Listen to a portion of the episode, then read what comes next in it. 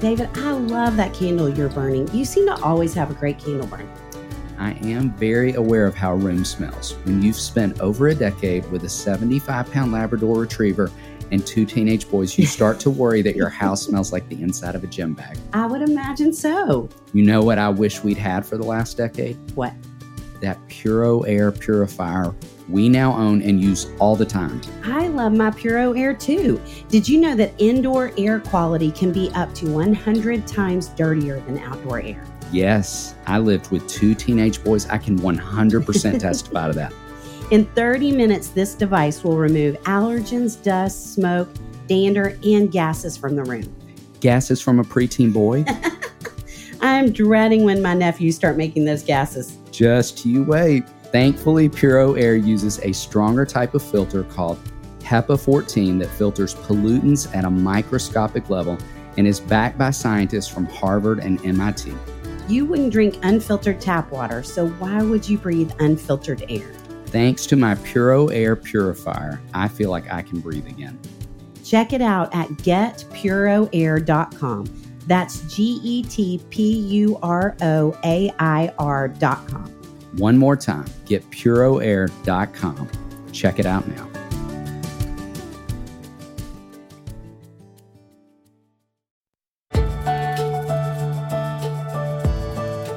Welcome to the Raising Boys and Girls podcast. I'm Sissy Goff.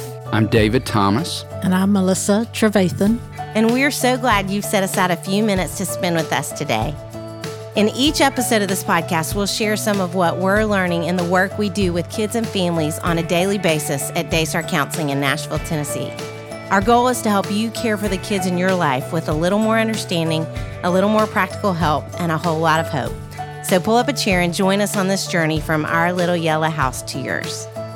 The Raising Boys and Girls podcast is brought to you in partnership with Minno. Minno provides meaningful screen time and shared experiences for families to help you grow in your faith together. Check them out at podcast.gominno.com. That's podcast.gominno.com.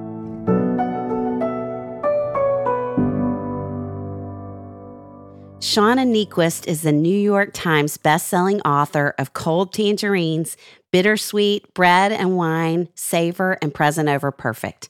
Her newest book, I Guess I Haven't Learned That Yet, just hit the New York Times bestseller list this month. Shauna is a bookworm, a beach bum, and a passionate gatherer of people, especially around the table. She's married to Aaron, and they live in New York City with their sons, Henry and Mac. Shauna, we are so honored and delighted to get to talk to you today, and so excited that this is the day. Is today the announcement of the New York Times bestseller list? It is. Yes, we found out yesterday afternoon. Wow. Ah, Congratulations. Congratulations. Thank you. What does that feel like? You know, it doesn't change everything, but it sort of changes everything. but also, I still just like went out for pizza last night and, you know, Yes. so it's an amazing accomplishment that I'm just an honor and I'm so excited about it. And then also, you know, still me, still in my messy Yes. apartment doing normal stuff, like all things. Uh-huh. Well, we are so excited because we have all been reading your book and have loved it and have loved so many of your books. Grateful for the truth you have shared with the world for so many years. And our podcast is a parenting podcast, but also a humaning podcast out of that. But there was a passage that I read in particular that I felt like feels so true about parenting as well. And it's in the introduction. And you're talking about the myth of control, which I think every human on the planet, but especially parents, I think it can be tricky. So you say control and independence have been exposed at this point for the mirages that they are pipe dreams, vestiges of another world. So what do we do? We pay attention. We accept the world as it is, not as we wish it was. We accept kids we love as they are, not as we wish they were. We practice, we build rhythms of health and faith and grounding, ways of living that allow our best selves and their best selves to emerge and our worst selves to recede as often as possible. I love that so much. We help each other and we discipline ourselves to stay on the lookout for signs of hope, for sacred moments and divine fingerprints, even in a desolate and quiet landscape, especially in this desolate and quiet landscape. It's beautiful. Oh, thank you. When I read that, I thought, gosh, that feels so much like the season that parents are in as well. at this point. Oh, absolutely. And Shauna, we love the title and would love to even start there. Will you tell us about the phrase, I guess I haven't learned that yet, and why it was so important to your family after moving to Manhattan? Sure. Two things about parenting. Number one, at least for me, I'm mostly making it up all the time. And number two, most of the things I do as a parent end up being equally beneficial or more beneficial for me in my own life. And that definitely happened. Mm. both of those things happened in this instance. So we moved from the suburbs of Chicago to Manhattan. Our boys were seven and 12. It was very much a decision that we had involved them in. They knew we were moving somewhere. We had visited several places together. This place specifically worked for all four of us for all different reasons. We were very excited about it. And also, moving is hard yes. for anybody. And the learning curve is so high, and the amount of things you don't know. And for us, it's a major lifestyle change. You know, all like we're used to having a car and a school bus and grandparents and I mean, a, a washer and dryer. There were so many things that were different about our life here. And our kids, you know, started school. Our little guy started first grade when we moved. And then when we got here in November, the cutoffs were different. So they put him in second grade. We were like, oh, okay, I guess. um, and then we started our older guy in sixth grade at a different school down in the West Village. It was about a mile away. And so, different kinds of schools, different ways of organizing kids, different ways of getting to and from school, different philosophies of education. My older guy was at a very progressive, brand new middle school where all of the teachers and administration went by their first names, wow. like a non hierarchical, non traditional. And there's so many great things about it.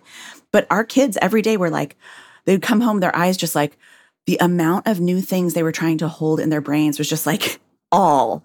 And so, you know, they had all these questions. Why do we do this instead of this? How do I figure out this? How do I figure out this? And then their questions started changing and they stopped mm. being, how do I do this? And they started being, am I doing it wrong? What if I fall behind? What if I make too many mistakes?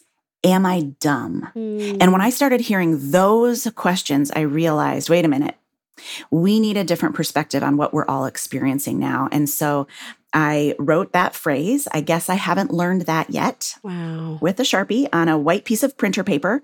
And I put it on our wall in our like totally blank living room with blue painter's tape. And I said, every single one of us, all four of us, are going to say this phrase every single day. And we're going to report oh. back to each other in which situation today did you have an opportunity to say, I guess I haven't learned that yet because you're not dumb, you're not falling behind, you're not making too many mistakes. You're new, and this is what it means to be new. This is what it means to be a beginner. And so it gave our family some shared language, but also it really gave me a very freeing and life giving perspective on all the different things that were changing in my life. And it gave me the freedom to make mistakes, to ask for help, to ask questions, to not get it right on the first try, to change my mind, to walk away from some things. When I started looking at myself as a learner and I started walking through life with a spirit of curiosity, I found so much freedom on the other side of that. That is amazing we work with so many kids who are dealing with anxiety and a lot of perfectionism. And that is one of the hardest things. They don't do anything unless they can do it well from the outset. And so leaning into that and helping kids learn that feels so important. And as a side note, I worked with a family that they moved here from Manhattan mm-hmm. to Nashville. And it was so interesting the shift that was so difficult because the degree of independence that these kids felt in Manhattan was so empowering for them that I think just for you, for your boys. Like, what a gift that they're getting to learn, not only because that's the mindset that you're incorporating into the life of your family, but they're in this place where there's so much new and so much that they can do on their own. That's that's such a gift for them long term. Yeah, so move to Nashville and you can write a whole other book, okay? I do love Nashville that speaks to a lot of your learning mindset. That's kind of where we were curious is how it's impacted you as a mom since y'all even decided that. Like, how has it shifted things in your family? Have you seen your boys shifting?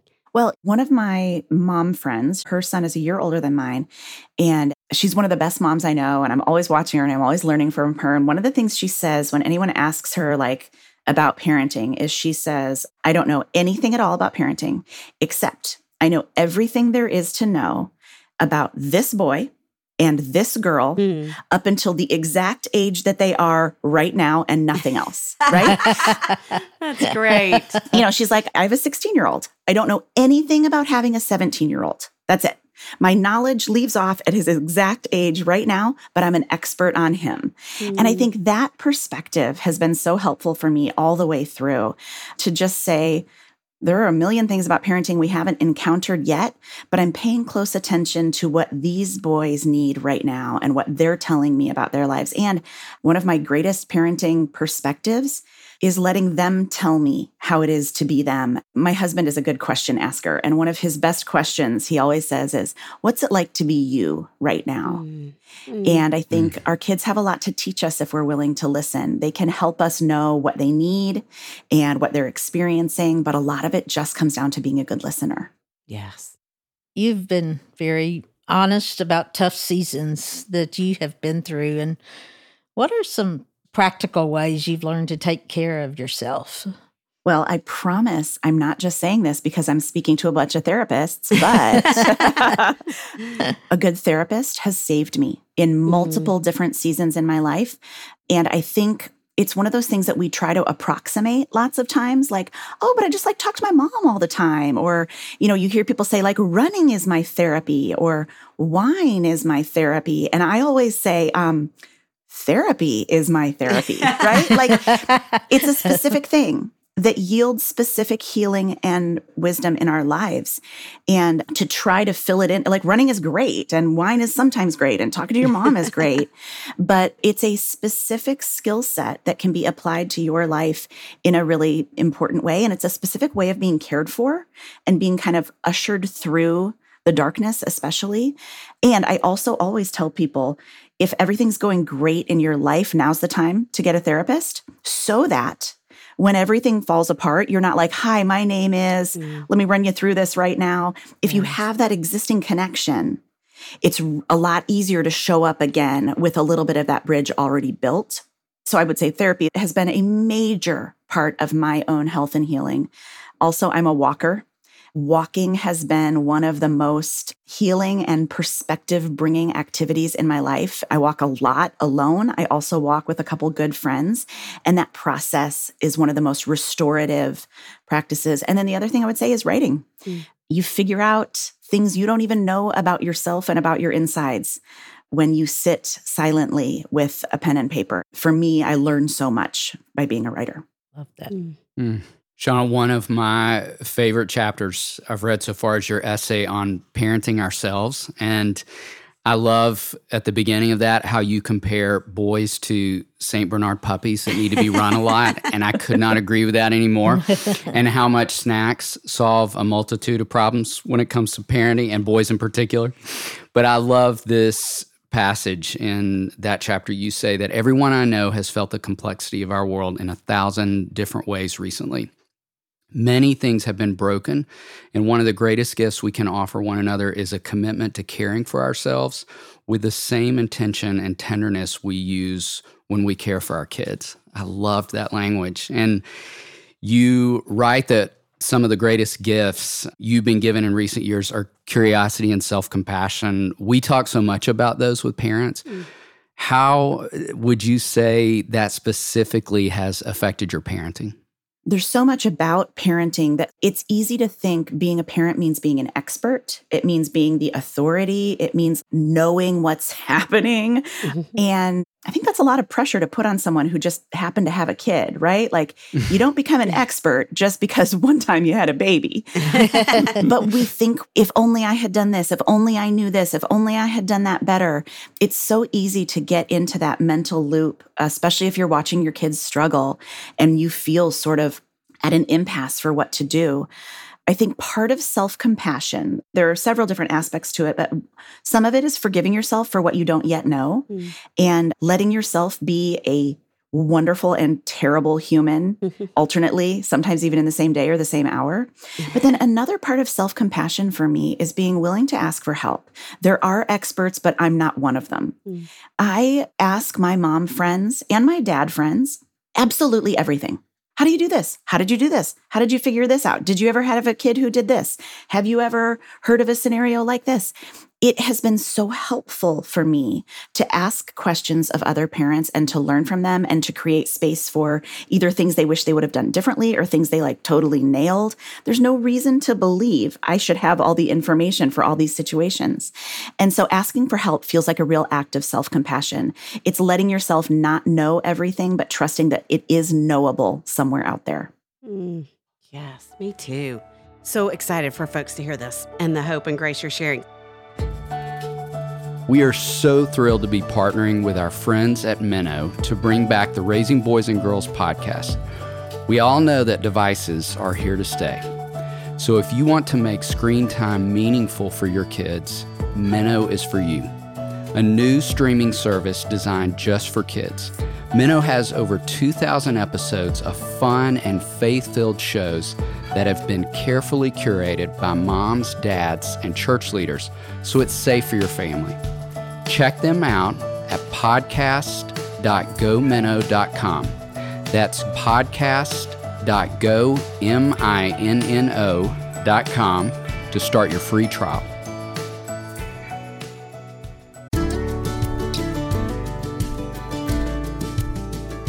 Shout out to Claritin for supporting this episode and providing us with samples. Yes, for the samples, because seasonal allergies are no joke in the state of Tennessee. Or Kentucky, where I spend the summers at Hopetown. I spend most of the summer outdoors and could not function without allergy relief. Luckily, for those of us who live with the symptoms of allergies, we can live Claritin Clear with Claritin D.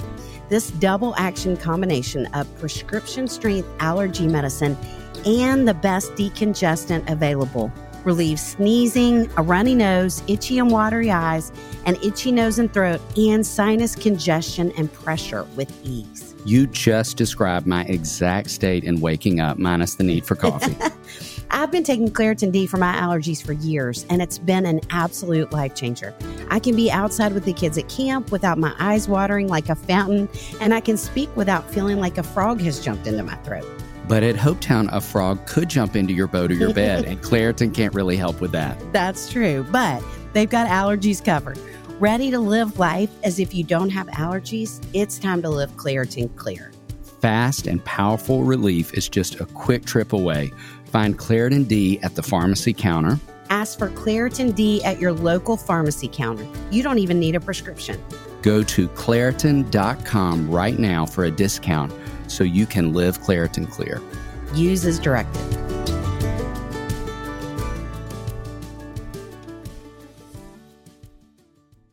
Okay, one of the things you write about is that one of your goals as a person is to be easily delighted.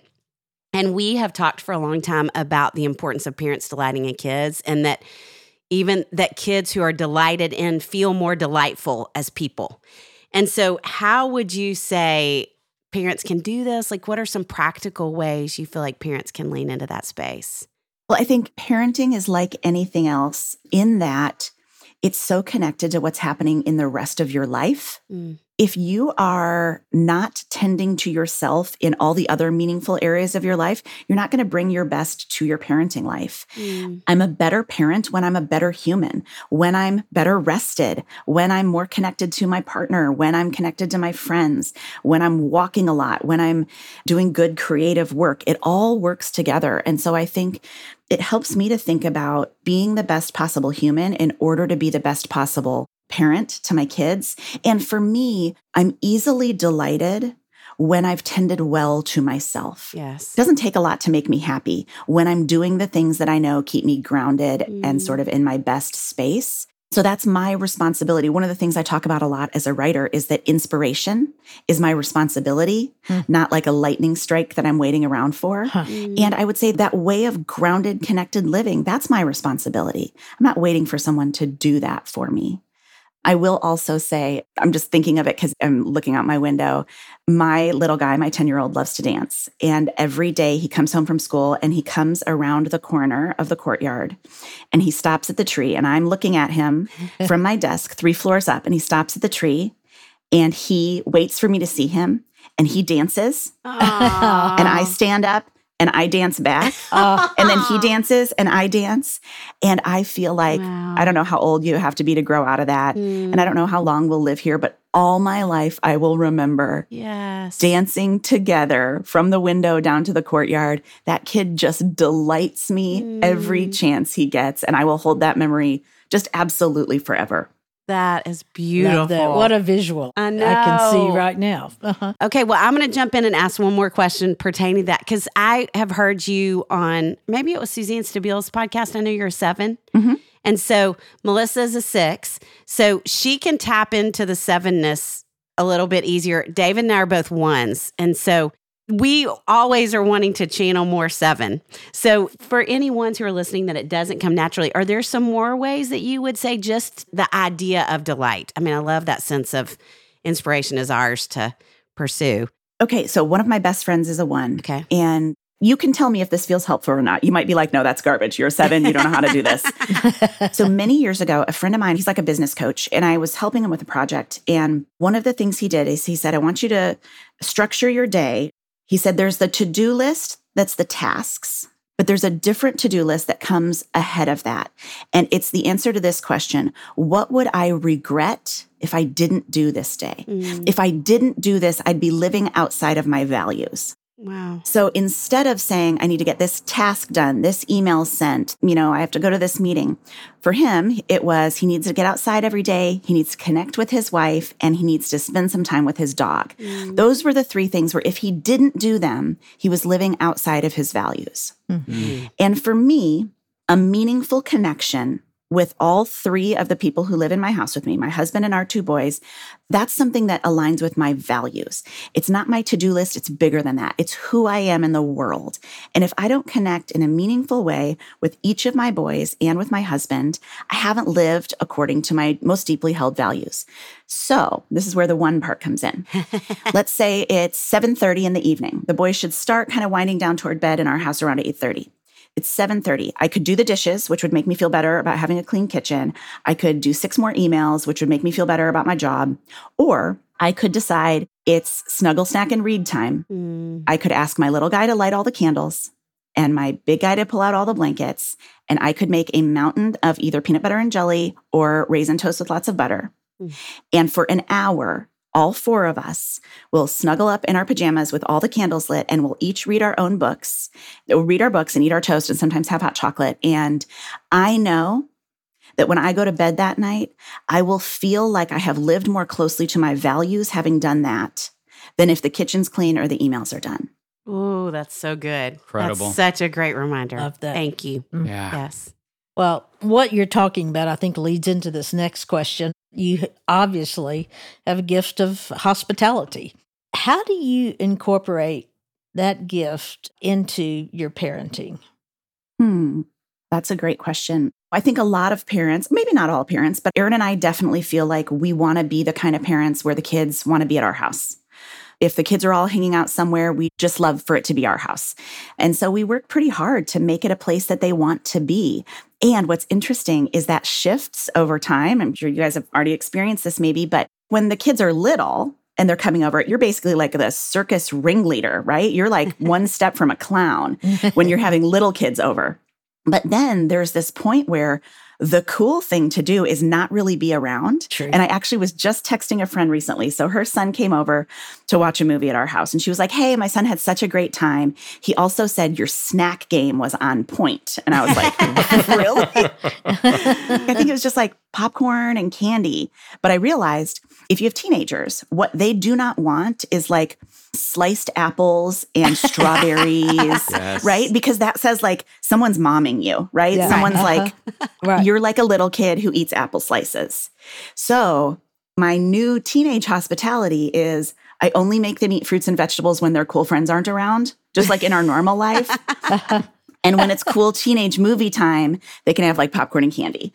But I think all that is is paying attention. Hospitality is paying attention. Mm. I love that. It's noticing. I could tell you right now, all of our neighbors, we spend a lot of time together. We're in and out of each other's apartments.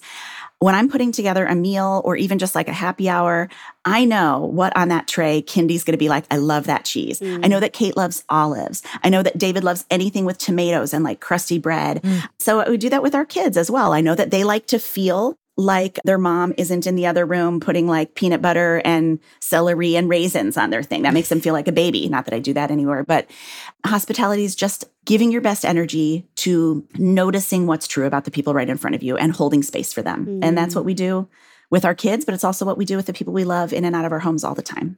Mm. I feel like I need to run home and go check in with my neighbors. You are so inspiring. oh, thank you. Yes. Shauna, this season of our podcast is called Modern Parents Vintage Values, based on a great book that Melissa and Sissy wrote. And we'd love to just ask you what are some things you think are harder about being a parent in today's world? Well, I'm sure everybody says this, but technology is an unknown mm. for all of us. We're all just learning it together. And yes. that's probably the conversation that I have most often with my parent friends. Mm. What are you allowing? What are you not allowing? What's working? What's been tricky? Which different apps? Which devices? All of that. It's changing so fast. So that's a real challenge. But I would imagine almost everything else is like kids are still kids and parents are still parents. The technology side of things is really different. I think one thing that's different for us right now is we did live in really close proximity to all four grandparents and to most of our extended family. And now we don't. So it changes the way we look at our calendar. Mostly for our kids, we really want them to know their grandparents well. We want them to know their extended family, their aunts and uncles and cousins well. And so, just functionally, we spend a lot of our time outside of work time and school time making sure those relationships are still strong and i think that's increasingly true for people who aren't aren't growing up in the same town as their extended family yes and that's something we've had to learn the last couple years is how important that is and yes. how we really want to invest in those relationships mm. Well, good day to you. It's Joel with For King Country dropping in to let you know that our brand new film, Unsung Hero, is in theaters now. It's Luke here. We've teamed up with the creators of Jesus Revolution to bring you this adventure of a lifetime. It's a powerful, true story about a family uniting, growing in their faith, and facing the impossible together. In theaters now, unsunghero.movie for more information. Rated PG, parental guidance suggested is there something that you'd like to bring back from when you were growing up that's different? Well, one of the best things about my childhood is I traveled really extensively starting when I was pretty young. And I traveled a lot internationally with my parents. And I'm really, really grateful for that. Mm. My parents just raised me to believe that you can ask people for help and that there are good people everywhere around the world mm. and that you can probably figure it out if you need to. And that sense of the world being largely good and people being largely helpful and me being reasonably competent to grow up with those things, I'm really grateful for that. And so that's really important to me with our kids that they see how big and beautiful the world is and that not everybody grows up the way they do. There's a million different right ways to do it. Yes. I really appreciated that. And I want to instill that in my kids as well. Mm. Okay, well, if we're thinking about back in the day, just a fun question. What is something you loved when you were growing up? It could have been your favorite show, your favorite band. I mean, anything. What is something you loved? Well, the first thing that pops into my mind for whatever reason is I absolutely loved the Little House on the Prairie books, oh, the whole set. Yes. I had the yellow box set, oh. and I was just a little bookworm, and I still am. And I have oh, yes. reread those so many times. I loved those. That's wonderful. Well, we like to end with something fun, and we are great lovers of food and tacos in particular. And it's so fun to ask you this question as someone who has all the gifts that you have in the space. But if we were to have the privilege of sharing a taco with you, if you were going to prepare it or purchase it somewhere, what would your favorite taco be? I mean, I don't know if a bad taco is even a thing that exists. So all the tacos. I'm actually Agreed. going I'm going to a new taco place tonight. I'm very excited about. Oh. So I oh. can report back with more specifics, but I would say I love to make tacos especially because I love how customizable they are.